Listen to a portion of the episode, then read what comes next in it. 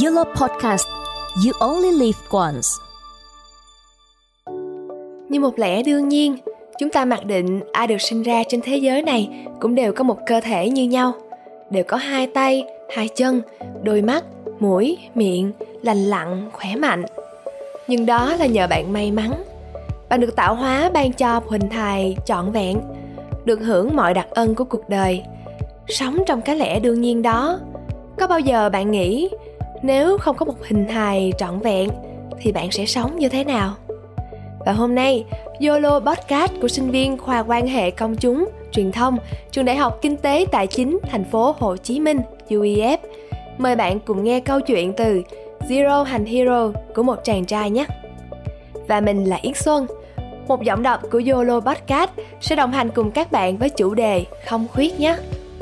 Các bạn thân mến, Xuân tin rằng các bạn trẻ chúng ta đã đủ thấu cảm để hiểu được rằng, có những cuộc đời không được may mắn.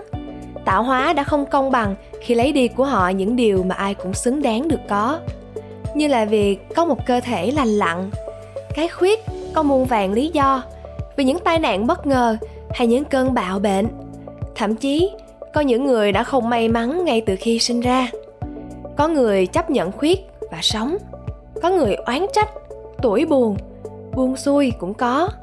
Và tất nhiên, cũng có những người không chịu đầu hàng cái khuyết mà tạo hóa đã gieo cho họ. Họ sống nhiệt huyết cho mình, cho đời, để chứng minh rằng mình không khuyết. Và hôm nay, xuân sẽ kể cho các bạn nghe về một anh chàng không khuyết, nguyễn hồng lợi. Hồi còn nhỏ, lúc 4 năm tuổi, khi chơi với các bạn bè trong xóm, anh lợi cũng tự hỏi sao mọi người có hai chân mà mình thì không có ta? Rồi khi mọi người chơi đếm ngón tay với nhau ai cũng đếm đến 10 ngón.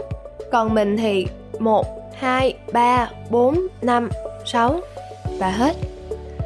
Đó là lúc một đứa trẻ bắt đầu nhận ra sự khác biệt của bản thân mình so với mọi người xung quanh. Nói đến đây thôi thì chắc các bạn cũng phần nào hình dung ra nỗi thiệt thòi của nhân vật rồi phải không? Anh Lợi là nạn nhân của chất độc màu da cam. Từ khi sinh ra, anh đã không có hai chân và thiếu bàn tay phải. Nhưng mà ngộ lắm, anh chàng này vô cùng yêu cơ thể khác biệt của mình. Anh Lợi kể, hồi nhỏ nhà mình ở gần sông Sài Gòn. Mỗi ngày được người gì mà anh hay gọi thân thương là má, ẩm đi bán vé số ngang sông. Được các anh chị trong xóm dẫn đi tắm, anh thích nước lắm. Rồi dần anh cũng tự hỏi, liệu mình có thể bơi với một tay không ta? Người ta bơi bằng hai tay hai chân còn mình chỉ có một tay thôi. Mình bơi như thế nào? Câu hỏi cứ văng vẳng trong tâm trí đứa trẻ ấy. Cho đến một ngày hè của năm 18 tuổi anh Lợi tự lắc chiếc xe lắc đến hồ bơi Lam Sơn để tìm thầy dạy bơi. Thế là năm đầu tiên thi đấu, anh Lợi mang về chiếc huy chương bạc đầu tiên trong sự nghiệp. Dù chẳng phải là thành tích cao nhất, nhưng anh Lợi kể anh rất là vui lúc đó mình vui lắm. Có huy chương là vui, không có huy chương mình cũng vui. Lúc được xướng tên, mình nghĩ tới gì của mình muốn khoe má ơi, con đã làm được rồi. Thằng cục ngày nào bây giờ nó cũng đã có được tấm huy chương bơi lội rồi. Nếu như chúng ta không thể đứng lên bằng đôi chân, chúng ta vẫn có thể đứng lên đầy kiêu hãnh bằng ý chí và nghị lực.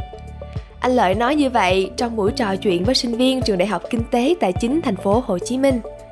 Vậy còn nếu chỉ vẽ bằng một bàn tay trái thì sẽ làm sao ta? Khó đúng không? Nhưng đâu phải là không thể. Thậm chí còn có thể trở thành thợ vẽ chuyên nghiệp cũng được nữa kìa. Các bạn ơi, vẽ là công việc cần một đôi tay tài hoa. Nhưng không có tay mà vẽ được hoa, đó mới thật là tài phải không các bạn? Với nghị lực phi thường, tình yêu và sự cố gắng, thì những khiếm khuyết chẳng còn là những rào cản đáng sợ nữa. Và nhờ sự cố gắng anh Lợi trở thành thợ vẽ trang trí cho những chiếc túi, chiếc áo dài mà vợ anh thiết kế. Thợ vẽ là một cách diễn đạt khiêm tốn mà anh nói về mình thay vì từ họa sĩ đó các bạn. Ngoài ra, anh còn tham gia đóng phim, tham gia game show nữa đó nha các bạn. Anh Lợi bén duyên với phim ảnh từ bộ phim truyền hình đầu tay, Chuyện xứ dừa, thủ vai một nhân vật khá giống với chính anh ngoài đời thật.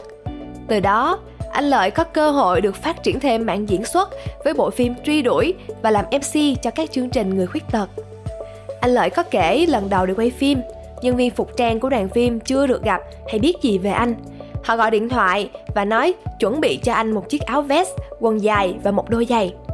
Thật là trớ trêu mà. Anh Lợi kể như một kỷ niệm vui trong một lần làm diễn viên của mình.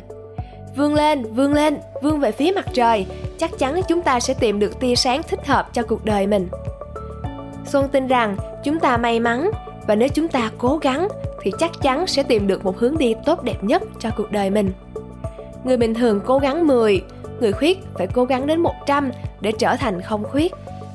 Anh Hồng Lợi là một đại diện cho ý chí kiên cường, xuất phát từ zero thì cần một ý chí thép, một tinh thần thép trong rèn luyện để trở thành một hero chân thực, đời thường. Các bạn thân mến, câu chuyện về nhân vật Hồng Lợi đến đây tạm ngừng. Hy vọng câu chuyện ý nghĩa này sẽ giúp bạn có thêm nghị lực và ý chí để chiến đấu với những thách thức của bản thân mình. Chúc cho các bạn sẽ vững tin và thành công với những điều mình mong muốn nha. Hẹn gặp lại các bạn ở số tiếp theo của YOLO Podcast.